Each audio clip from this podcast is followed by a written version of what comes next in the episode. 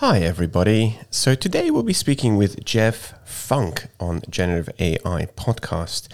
And Jeff has really been there and done that. He has gone through different cycles, ups and downs of technology, of AI, of blockchain, of whole range of other kinds of things.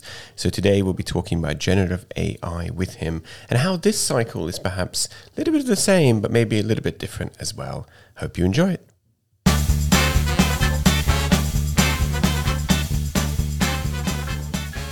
And we got a lot to cover today, and we just started to kind of scratch the surface of it. But maybe I was hoping, Jeffrey, you could say a few things just about yourself, your career, your relationship with technology, AI, and, and all those kinds of things, and then we'll kind of kick off into the questions. Okay, I've been involved with technology since the 1970s. I got my bachelor in physics in 1978, worked in a semiconductor factory for two years, uh, and for some crazy reason left semiconductors to go back and get my PhD and I did my dissertation on the economics of robots at Carnegie Mellon. So I was right in the middle of a previous wave of of AI hype when people thought expert systems. I certainly thought so. I thought expert systems, that robots were going to take over the world. Uh, and we had all the these these very optimistic forecasts, which did not work out. Uh, I did a variety of things after that. Went to Japan, uh, spent a lot of time involved with uh, the mobile internet, uh, Japan was one of the first countries to do the mobile internet. I did that for a number of years, working with a lot of Western firms, because for a while Japan was very considered very successful. Uh, I don't know how much you remember about Japan, but from the 1980s, and I, uh, people really thought that Japan was going to take over the world. So did I. So I got involved with that because of my work on robots. Um, so I was in Japan a long time, and then uh, 2007 I moved to Singapore, where I started uh, putting more emphasis on teaching the economics of new technologies. I was very excited about the success of the mobile phone, mobile internet, and mobile phones. And remember, this was before the iPhones. The iPhone was introduced in 2007, and uh, the the the App Store in 2008. So Japan was way ahead of everybody, and as was Korea. Uh, I went to Singapore. I started teaching this course on economics of new technologies. I was covering all kinds of these technologies, and I started to realize as I was teaching the course over a few years that a lot of these technologies weren't getting that much better. And so I would talk about the economics of them and the performance and price and all this stuff. And started to realize things weren't getting that much better. Uh, and uh, that's when I became started to become a pessimist. And then the startup, I started noticing the startup losses. I started noticing how much money they were losing, how very few startups were making money. And I then I became more of a pessimist. So now I've become probably a pretty famous pessimist. So that's how I met Michael because I am always being not very optimistic about uh, all of these new uh, products introduced. Well, that brings us very neatly to the to the latest uh, in the hype cycle, which I suppose is gender AI and ChatGPT, which we we tend to exchange a lot of information online, and there's always a lot of activity. But I'm really curious. You have this wonderful perspective about having seen waves of technology and technology adoption or rejection You've also seen the waves of hype that have come and gone. How does this compare to what you've seen? Well, I think the hype has become much stronger now than it ever was. And it's not just about Chat GPT and not just about AI. It's a whole set of technologies, right? Some people call them micro bubbles. They just spread. And it's just that everybody left all the other micro bubbles, right? Crypto, meta, blockchain, Web 3.0, delivery drones, all that stuff has been forgotten in the last six months because wow, this chat GPT is so great. And you see, just that right there makes me suspicious because I'm thinking, well, all these people just stopped doing delivery drones and stuff. Stop. Oh, didn't they have skills that were specific to delivery drones? And now all of a sudden, all these people, all they want to talk about is chat GPT. So that makes me suspicious. It's like, well, maybe all those things weren't doing that well and now they're desperate and they see here's the thing that's really going to save us. Uh, and then today, Wall Street Journal had this article about the returns for VCs have been very gotten worse and worse and worse, and we're negative all last year and increasing or, or decreasing. And uh, so now they think, oh, ChatGPT is going to save us. Um, and so it's really kind of bigger. Um, but I have to admit that I'm more optimistic about ChatGPT than I was about the other technologies that I mentioned just mentioned. Yeah, because because I, I think one of the things that that struck me about this technology, just from my experience on this, is that in the previous narratives, we always had this idea of AI being the promised land. So once mm. you got your data, you cleaned it up, you created a model, you forecast the world, then you got something out of it, and then you could potentially improve your business operation or some some kind of output. So there's a lot of ifs on top of that. And I, I used to work in the quantitative finance segment, so that was us taking data, forecasting the world, making investment decisions, and so on, and we were inching, inching millimeters out in in that kind of scenario. So there's a lot of uncertainty for a lot of investment, and then you know a little bit of outcome at the end of it. But it feels like ChatGPT is this kind of you know straight to your front door kind of technology, where if anything, you don't need not not even desire to have technical skills. You actually just desire to have some a little bit of imagination, a little bit mm. of creativity, a little bit of bravery that you actually pick it up and play with it. And then this kind of playfulness, I feel like is is one of the kind of characteristics of you playing with it. But it changes the narrative from from you know the future belongs to Python coders mm to the future belongs to the the, the English literature majors. it's true. I mean, I, I, can speak to the creative side of things, and a lot of people I talk to necessarily, you know, they're not great photographers. They wouldn't see themselves as being that creative, but they're creating great things using AI at the moment. So I think, yeah, there's a, a, power shift or a power balance that can come in with AI. And maybe that's the reason for, for some of the hype is that it, it has been so accessible for the everyday person, not just people who are programming, you know, drone pilots and things like that. Well, I still remember the hype about uh, IBM Watson winning at chess, winning at Go, winning at uh, Jeopardy, right? These are things everyday people could relate to. And they weren't good indicators because they were a game, they were entertainment. And to some extent, ChatGPT is entertainment. I think it's more than than the the winning at chess, but still, it it's a lot of entertainment. So people are doing it, thinking, "Wow, this is really cool." But you know, coolness doesn't really matter. What matters is can it improve the productivity of groups of people? Can it enable us to make cars with fewer people, develop new cars with fewer people? Can it do more haircuts with fewer people. You know, there's a whole set of things. And of course, what people, most people would focus on is uh, coding. So it helps people code. So this is very positive. I think this is this is very good. Now, of course, these kinds of tools had existed in the past. There's all these old, all these ways to access old solutions. So maybe ChatGPT is faster. You know, it can uh, help you access those old solutions faster than the old way of going to these GitHub and Substack and all these things.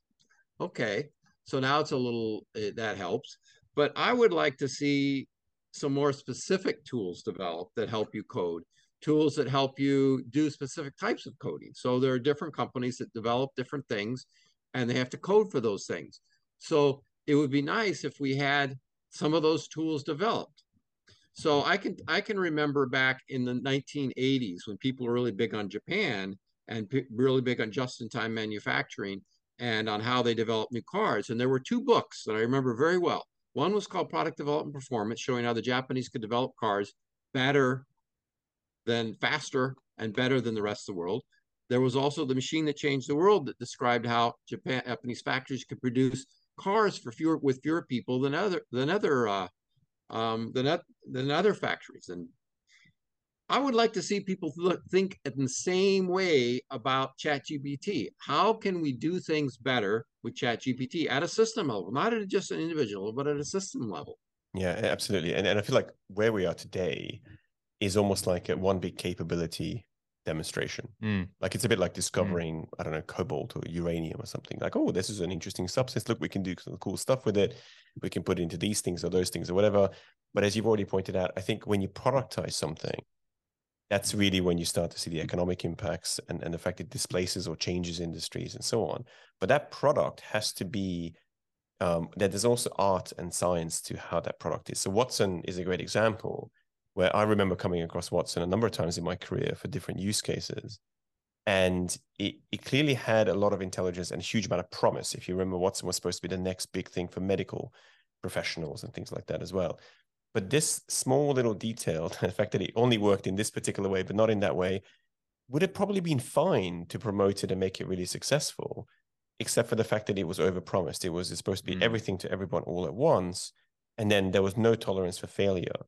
And I think with technology, we're also in this place where if you think about ChatGPT as a traditional technology device, there's very little tolerance for failure. As soon as it gives you back something silly like two plus two is not four, people just drop it and go, "Well, I can't use it." It's just mm. completely. Whereas, because enormous strength in linguistic, it's, it's poor analytics.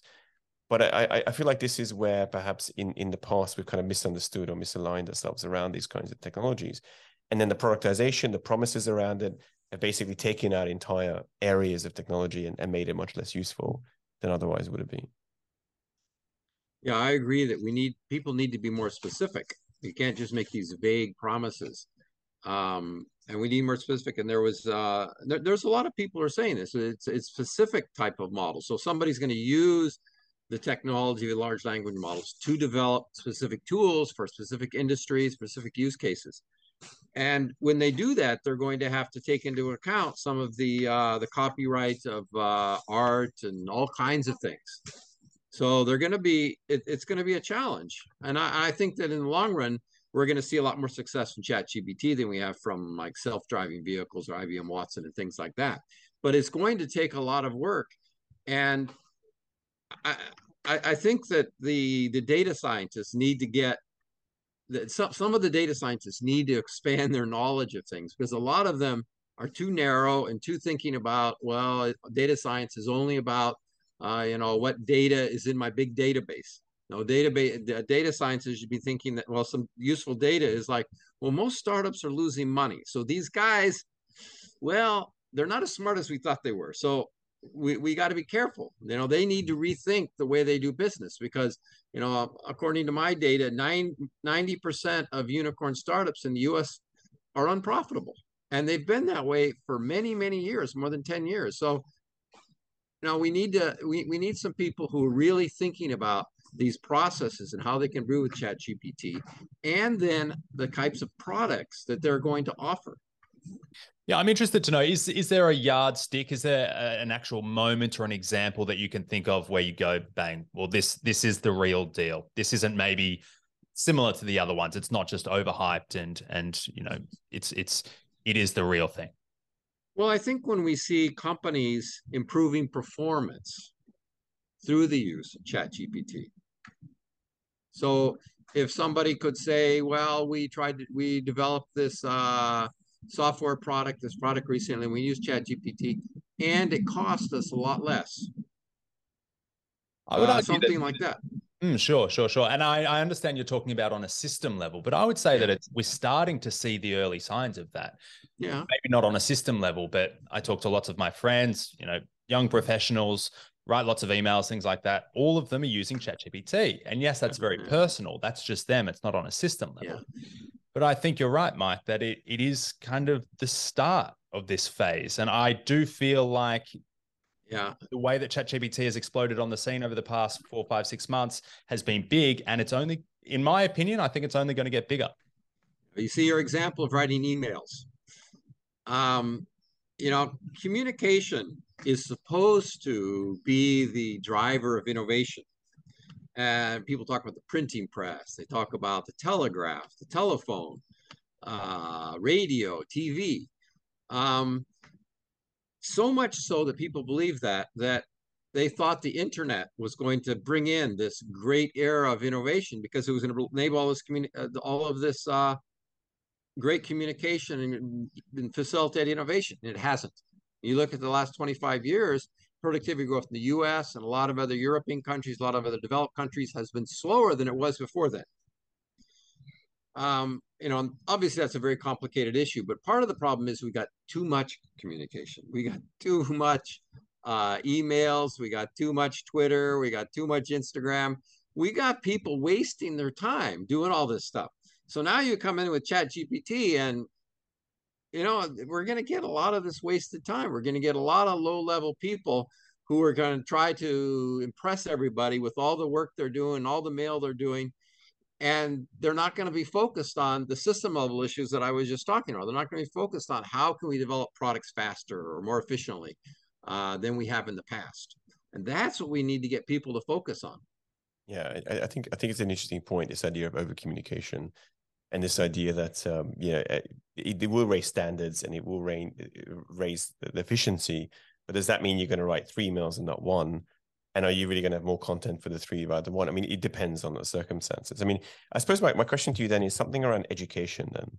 Because for me, that that's been kind of my go-to place around this kind of stuff. And education is complex, complex topic. So I kind of want to be very careful with with how I talk about it. But within the idea that if you can have a digital agent that helps people, let's say workforce skills or adults or even children to skill or reskill and to get, you know, understanding and to, to evolve understanding. And that's kind of like saying, oh, the internet's all about Wikipedia, which obviously it isn't. but I mean, it's it, surely that must be a less, um, maybe less obvious and more subtle indication of productivity improvement but one that that that that that will change the world for a better place. Now, again, I'm talking about very particular sliver, so come with me slightly idealistically about not misinformation, not not you know indoctrination, not manipulation, all these other possibilities around it. But so surely at, at a particular sliver, it could mean um, kind of a much needed boost in the arm for a lot of whaling education systems. Well, I think some people are going to learn to use Chat GPT in a very productive way just like some people have used Google search, right? Some people, uh, you know, some people don't say, I wonder about this, I wonder about that. They, hear a question and people say, well, argue about it. And you say, oh, I'm going to check it. You just immediately check, right? And there's a lot of things that are simple. What's the population of Australia? You get it immediately. What's what's this? What's that? What in history? What happened? You can do these things very quickly. Um, and so for some people they're going to they're going to learn to use those things and you're going to have the context to be able to take those facts and put them together because they're going to have the knowledge uh, of whatever discipline they're they're they're thinking about in order to bring those facts in and and and come to a better decision than they would have had without access to those facts. But then there are going to be people who don't have that contextual knowledge who are going to try to bullshit everybody uh, and so we, are going to see both things. And that's what I brought up about earlier about uh, you're going to have low level bureaucrats, low level people who are writing tons of mail, who are using this chat GPT just to overwhelm everybody else with their seemingly lucid prose and sure. and all. And it's very easy to do that. And so again, it's going to take leaders to really force people to be uh, focused on what the real goals are. And you know, one of the reasons why I'm very much pessimistic is because of uh, of the way KPIs, key performance indicators, are set for people. There's so much of this little noise stuff that they want you to do. Uh, and there's a great book, The Tyranny of Metrics. There's all these metrics that people have. And of course, as an academic, it was all about publish more papers, get more patents. And so everybody published more papers. Yet we don't get any more science coming out. We don't get any more technology coming out. It's uh, it's just it's just a lot of busy work. And so that's my fear is that this chat gpt is going to enable people to do a lot of busy work and to look like they're working. So again it's going to take leaders to prevent that from happening. And the leaders have already instituted all these crazy metrics and already instituted this tyranny of metrics. So it leaves me pessimistic because i think that a lot of leaders you know they don't really care. They're just concerned about looking good. They're concerned about measuring all these things so they have accountability for what what didn't happen. And this chat GPT is just going to be another way for people to look like they're doing work unless we have some really good leaders. It, it, it's an interesting point you make because at, at its very core, let's say ChatGPT is an amalgamation of lots of information that's come and passed. And in, in an optimistic way, you could say that you can kind of do really good comparative analytics across the development of sciences and ideas and so on. Um, but it ultimately, it should be able to allow you to compress that information and to get rid of residuals or kind of irrelevancies or duplications. It doesn't necessarily innovate past the fact that you're kind of learning from one discipline and maybe applying those lessons to another discipline. And I think that transferability can be creative and, and can be innovative. But you're right in the sense that it doesn't necessarily make you a better being. It makes you more productive or more able to engage with digital platforms and, and so on and so on. But is there a particular industry or even use case that you've seen even early on that's made you think, yeah, okay, it could kind of work? I mean, you mentioned coding before, but that was more of a speed and efficiency gains kind of idea.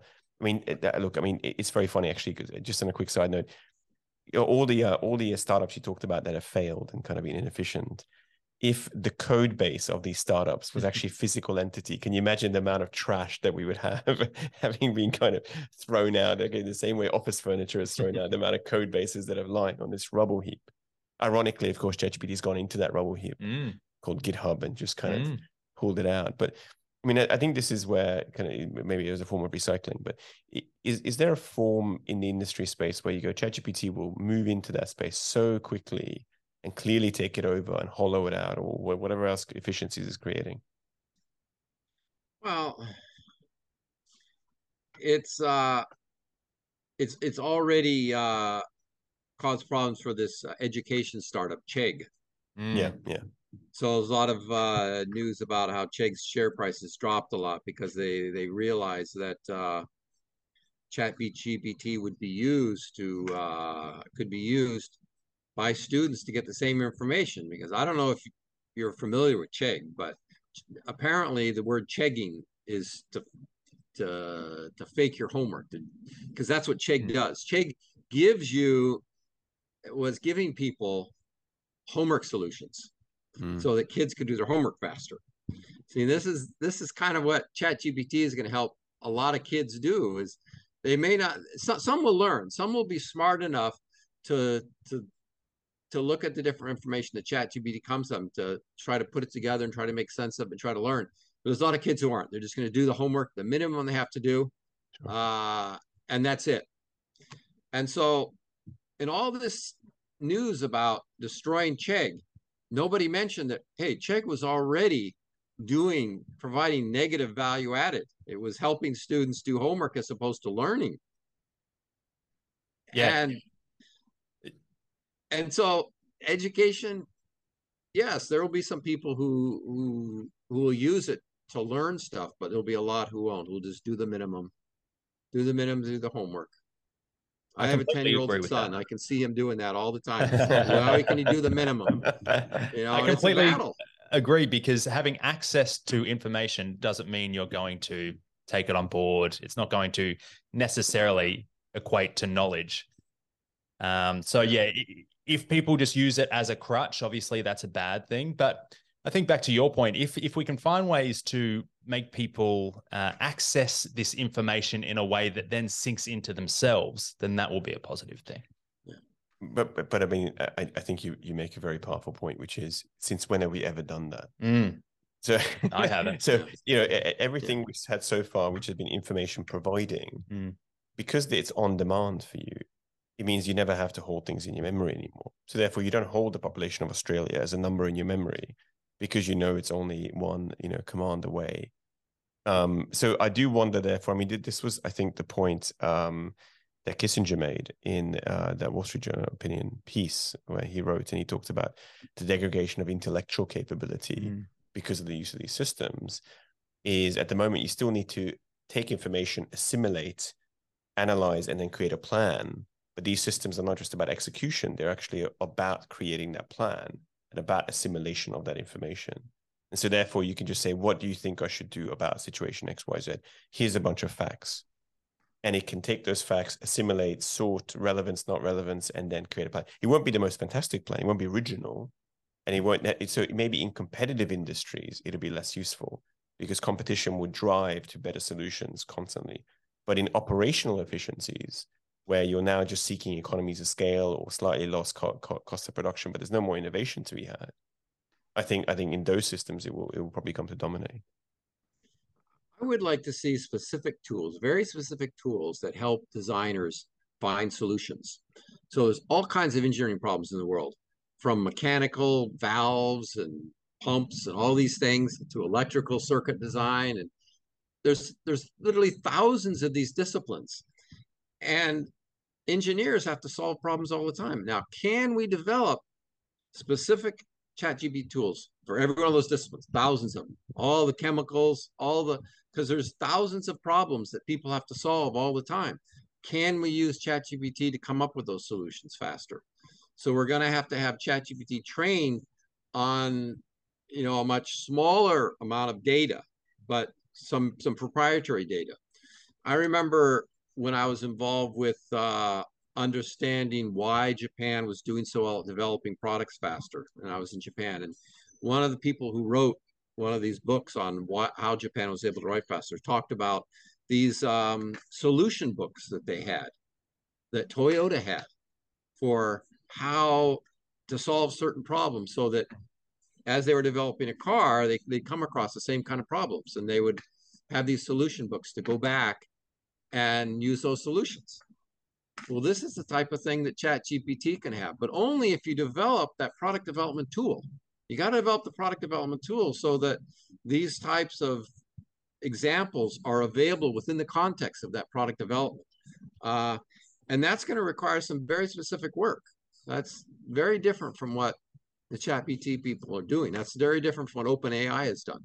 Mm. Could we see in future uh, businesses, organizations creating their own language models and they use their own leadership teams to input that information?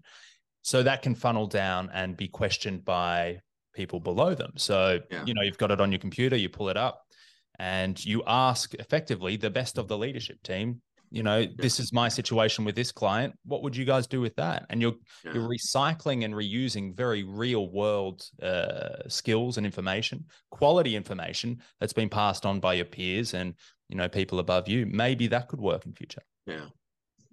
Yeah i think human knowledge in terms of its ability to be retained within an organization and, and taught is, is often a problem. Like you have turnover and then people knowledge leaves the organization. If you can keep that knowledge inside by having systems that are either tracing the solutions themselves or talking to the individuals and, and collecting the information could be very powerful. I mean, the future of large language models, though, appears to be at the moment smaller and more specialized. Mm. I think what we've seen is that kind of like a bloated whale of models at the moment, like with billions and billions, hundreds of billions of parameters.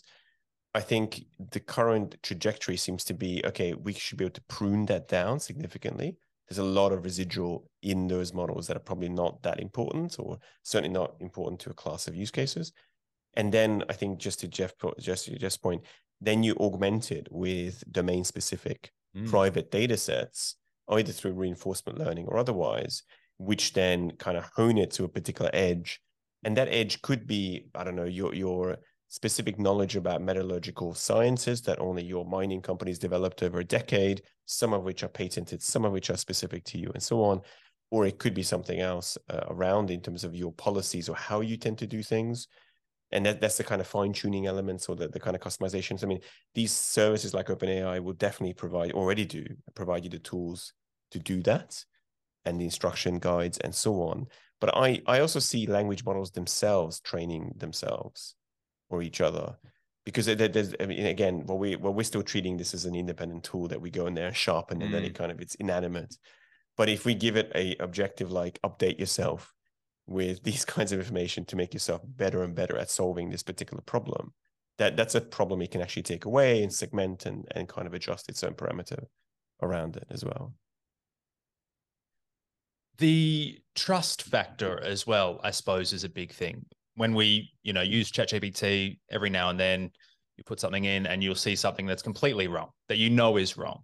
So I think you're right that the, this is going to be a big thing in future where if the information has come from people who are trusted, people who may maybe yourself and you know the way that you think and it can relay messages back to you or build on those ideas, then that is going to be an efficient way of, of upscaling this. What this is a great question for Jeff. So Jeff, do you trust ChatGPT? Um, not really, um, but I, I trust myself asking questions. I mean, I'm this, it's the same way with Google search. I mean, I am always looking for information, and a lot of times Google search isn't very good at giving me an answer. They want to sell me something. So they're going to try to sell me, you know, if I want something, like I've studied the mobile phone industry for years. And every time I try to look for information on mobile phone, they try to sell me one. You know, that's what they're giving me information on. And so hopefully Chat GPT can do better than that they can pro provide information. But you have to have some overall understanding of the field you're dealing with or else you're not going to know whether answers make sense or not. So it's going to be there's going to be some people who are experts who who are able to do that who are able to ask the right questions. Um and but again you're going to have all these novices out there who are going to try to be fooling everybody, claiming they know everything. They're going to be doing their homework assignments. They're going to be doing it as some young engineer or young analyst. Uh, and so there's going to be it's going to take leadership. It's going to take good leaders to get around all this stuff. Absolutely. I'd like to know you, you've talked about leadership a few times. What would you like to see from a leadership? Say you're president of the earth from now for a year. What would you like to implement? I- I'd like to know. if- I, I don't want the job. I don't want the job. Presidente, No. we follow No. you. No, I don't want the but job. are, are there some things that you think good leadership should entail using this technology? You know, I don't claim to be an expert in leadership. The only thing that I know about leadership is that the key performance indicators, there's too many of them and they're too narrow. And uh, I think you need to to give people broader measures. And and I know that people will say, well, I can't control those things. That's life. Our company's trying to achieve all these great things, interesting products and things. You can only do one part of that. But I'm going to measure you on the whole thing because I'm going to force you to collaborate with other people and learn about those things and figure out how to overcome those problems. And I think that a lot of times leaders don't do that. They've they've subdivided the world into such small little space and that each person is responsible for a small part of this. And I call this hyper specialization and it's academics are terrible. Academics have created so many journals and written so many papers. Um, you know, Nature has 155 journals. It had one in 1970. And yet we had more technologies coming out of the universities in the 50s and 60s than we did now. Mm. We got too many journals. We got too much specialization. Uh, so it's not, and it's not just in academics. I think in the real world, it's too much uh, details in the key performance indicators. You need to get people uh, to to try to solve bigger problems, and and uh, even if they can't control everything, you're gonna have to focus their attention on that. Yeah, it's interesting actually. If you, you remember Die Hard One, Die Hard One is a wonderful, wonderful Christmas movie, and um, early '80s it was made, right? It was made in '84 or something like that. So in the early '80s, the the population of Earth was half of what it is today. So literally doubling of the population just in that course of time. So I think when you talk about specialization and the expansion of research and the fact that there's proliferation of specialization, proliferation of work. I think there was a recent article that came out and said a very large percentage of papers in certain academic areas were done by people who publish seemingly like two, three papers a month or something, like very high frequency. And you said, One every five days. That was one of my posts. One every Sure. five days. Yeah, yeah, yeah, Nine exactly. thousand Thank you. people in the world publish a paper every five days. I just my I was my my jaw dropped. Like it was just not. It was just great. And I was thinking, well, maybe it's one of those crazy physics ones where you've got 25 people, the entire research lab puts their name on a paper or something, and then quote unquote it's your publication. But nonetheless, that's not feasible. And so then you look at in finance, for example, you've got this issue where you um there was a wonderful paper by Campbell Harvey recently talked about factor zoo and this idea that 20, 30 years of literature was essentially trying to be replicated and couldn't be replicated. I mean, the, one of the, the facets of science is any experiment you do has to be able to replicate it later on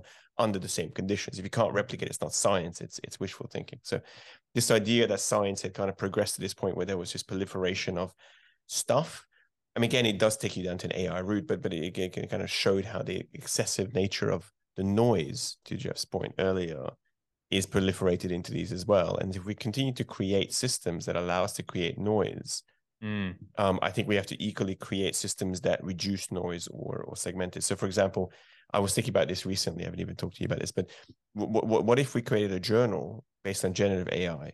So it was, an it was, it was a journal that had to be written by ChatGPT. Every article had to be written by ChatGPT, but in order to assess entry into the journal, it would have to compare your piece with every other piece that's written. And so, by by definition, it has to be additive, right? It, basically it would it would completely censor out the kind of the superfluous, the the the mirage, the whatever. And again, there's a lot of detail here that that's not discussed here, but you know, the, the idea here is that you kind of continue to set higher and higher bars, because if you don't set higher bars, if you set the same bars, you can basically just create permutations of work, some of which by random probability and chance will kind of exceed those bars. Mm. I agree, there's too think the much noise. trust. Say again? There's too much noise. There's too many papers, Mm. too many patents. And, and now we're going to get more email message and papers and patents from ChatGPT. Yeah. And so we need to step step back and and and make sure we're using the chat GPT technology, the large language models, in a way that's going to improve productivity for large groups of people.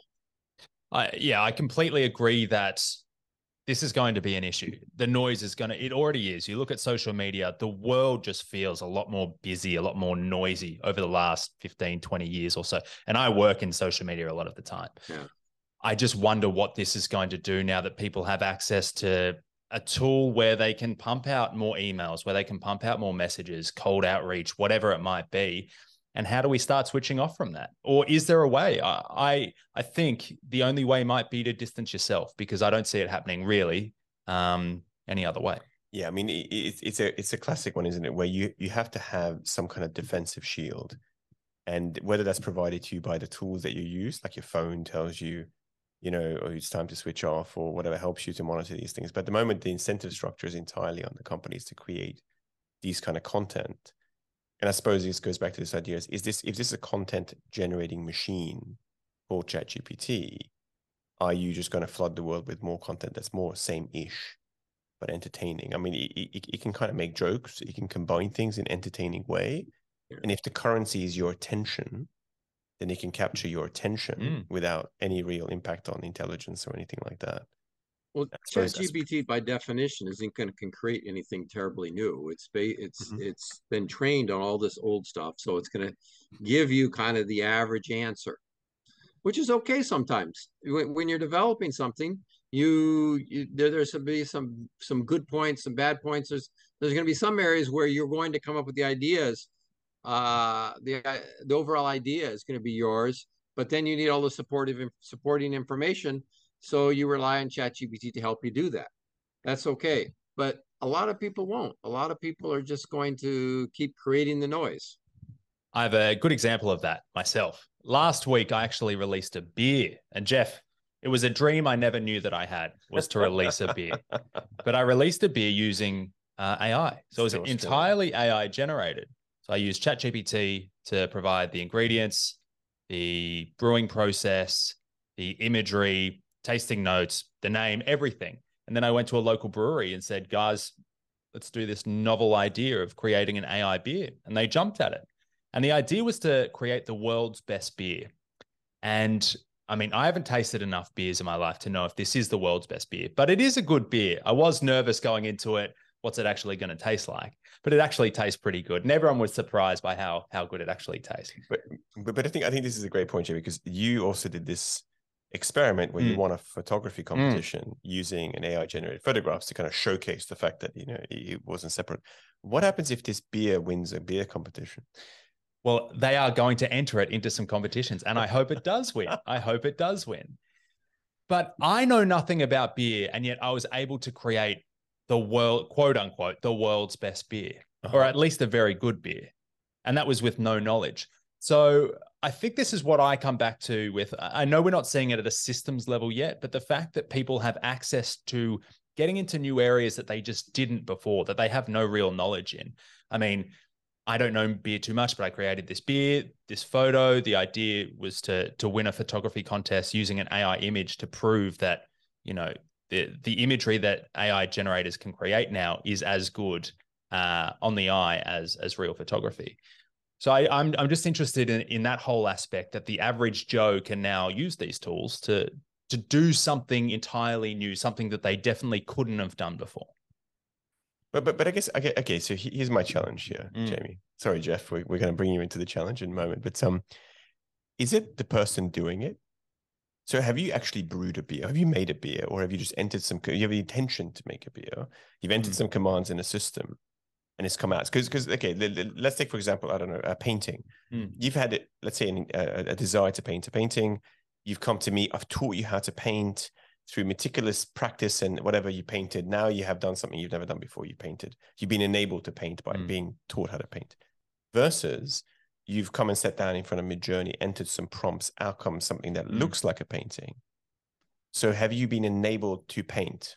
Or have you just you know been enabled to create something like without actually going through the middle part which is the painting? So yes it's a fantastic question. And the answer is yes and no. Yes i have created this thing but it wasn't really me. I guess at the deepest level what i have done is i've connected the dots.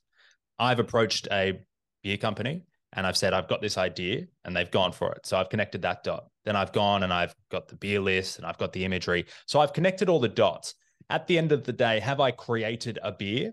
No, not really. But I have because it didn't exist before. So I think it is a yes and a no.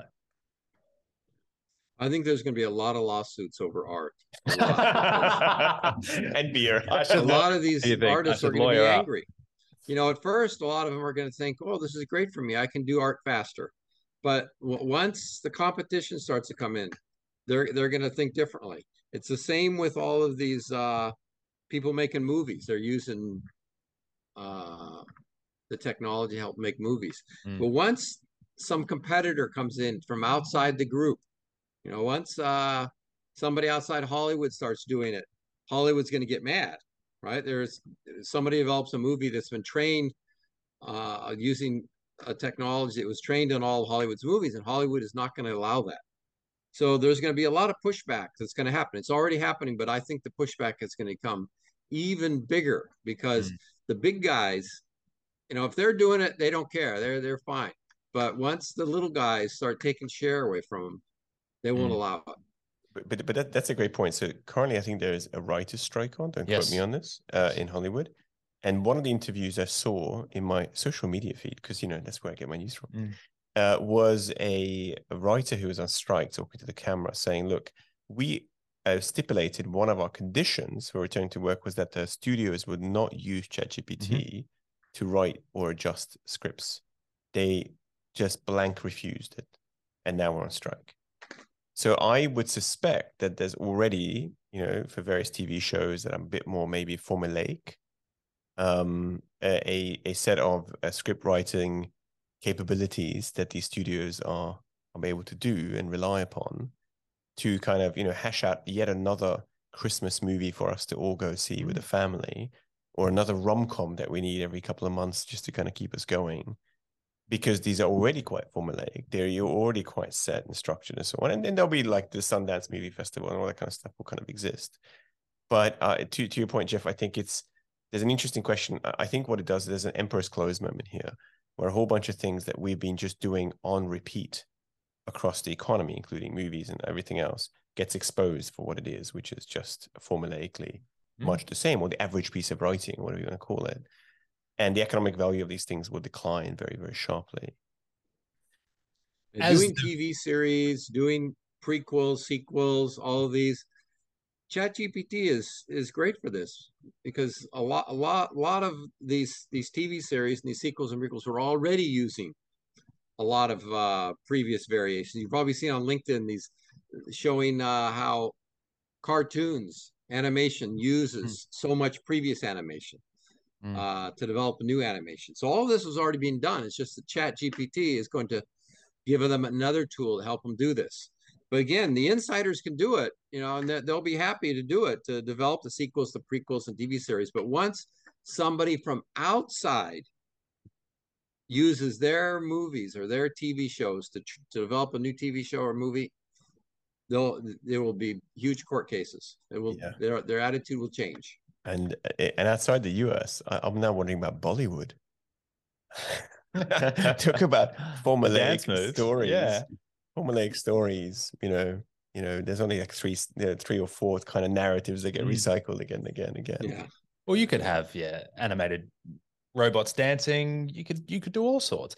I I I, I am interested uh how they could stop it though. I mean, court cases, yes. Lawsuits, yes. I do see that definitely coming. You're looking at a Midjourney and, and some of the AI image generators, and there are law lawsuits going on at the moment. But is the genie already out of the bottle? Same way Napster was stopped. Napster was stopped. Nobody thought it would be stopped. I didn't, and then suddenly it was stopped with a court case, and it was over. And the same thing is going to happen. What? I, but I, I want to talk about one last thing, and that is the uh, I posted an article last night about how that I read in Technology Review, MIT Technology Review, talking about how large language models are not being used to find hate content or fake content or things like this on the internet. This has been a big problem for years. Mm. The uh, Facebook uh, and other companies have tried to figure out a way to, to, to get this content. Instead, they have all these humans doing it uh, go, inspectors uh, going through it and checking all these videos. and it just strikes me as very odd. If if Chat GPT and large language models are so great, why can't they use this to to flag uh, inappropriate content, whatever it is? Uh, you know, there's a lot of different different definitions of what appropriate content is, and that in fact may be the problem that there is no no clear definition because everybody has a different opinion on it, and uh, but nevertheless, this would seem like an ideal application, and and and I was struck by how you know they're not doing this yet and yet you would expect them. And so this brings me back to this issue of i want to see how chat gpt can improve productivity at a systems level. So can it why can't it help reduce facebook's content moderation the size of its content moderation group? Oh this can be done faster i think it absolutely can mm. and i think much of the reinforcement learning that made ChatGPT into what it was was essentially people reviewing appropriateness or whatever of, of certain kinds of questions and answers, and then kind of systemizing that into an overlay on top of that system. So you think if they just took that part of it and then just went, okay, so that's the part we need, dear dear uh, Facebook, let, let's see if we can use it. I suspect that it's more subtle in the context of number of posts per API call, right? So by the time you add up all the tokens of how to set up the rule structure for your system, and then you push it through um, a particular message, you're paying, I don't know, let's say anywhere from seven cents if GPT-4, let's say about two cents if it's just a single one, or maybe one cent, whatever. That might be way too much given how many posts they've got to handle. But again, efficiencies will come these models will get much quicker to run and, and move and so on. So it feels like i want to see that though. That's what i'm saying. I keep mm. I, I, want yeah. to see these kinds of things. And then yeah. i become sold. I think it comes down to a willingness too from the social media companies themselves. I'd like to see it. I haven't thought about this issue so i'm, I'm really glad that you raised it because um, i do work and, and look at social media quite a lot the other uh, the other one is bots. I mean, you look at Twitter and bots are everywhere. You look at a lot of these, uh, and it's particularly bad during election times, misinformation, things like that, that are spread by bots. That people are purchasing these bots and they're doing automatic comments and things like that.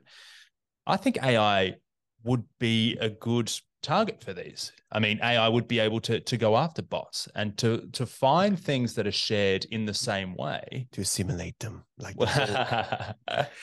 but because they're often using the same kind of comment to find these bots and to shut them off. I, I, think that AI would be able to to do that because, as you say, right now it's just people going through and you stop one account and yeah, that's stopped. But what about the next one and the next one and the next one?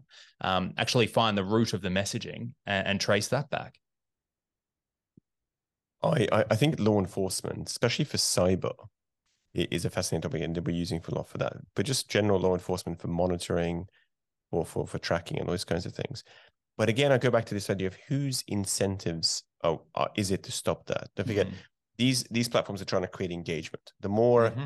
voices they have, the more probabilities that you'll like one of those voices and click on it and engage with it and add your own and so on. So I feel like the the incentive structure isn't to reduce the noise here. It's actually to maintain it at some level where there's enough unique perspectives that anybody can get kind of stuck on on the fly meter here. And, and so really the the inefficiencies that we observe are, are really part of that whole marketing pushed mm. for for you know certain perspectives and all that kind of stuff. So there's there's no question that there's enormous amounts of positive that could be used from psychology bots to personal bots to all these different things to help you. But equally, if you just put it into the current system, it's a bit like saying we've got uranium, we've got a big bomb that requires something to put in the middle of it, and then we've got this power plant that could put something in the middle of it. So which one shall we do? And if the answer is well, we're all about bombs, then you know we end up making another version of that in, in some other kind of permutation. And I suspect that again, given the cycle we are in, capitalism, social media, da, da, da, the way that the system is set up at the moment, the initial use cases will very much take us into that direction. But that doesn't mean a whole bunch of other new educational startups and so on won't mm. try and use this for good and social, you know, social good somewhere. It just happens to be that the social good elements of society is on average much less technologically driven and empowered than the technology marketing side who are essentially using this already. And so for them, it's just slots straight in. Yeah. Well, thank you very much for jumping on board. Uh, it's been a fantastic conversation. Uh, it's you come with a very interesting viewpoint, more pessimistic than I think we've had from other guests, which is great, which is great because it takes us into different areas. But thank you very much for jumping on tonight, and um, yeah, we'll speak to you again soon. Thanks, Jeff. Okay, my pleasure. Thank you. Thanks, Jeff.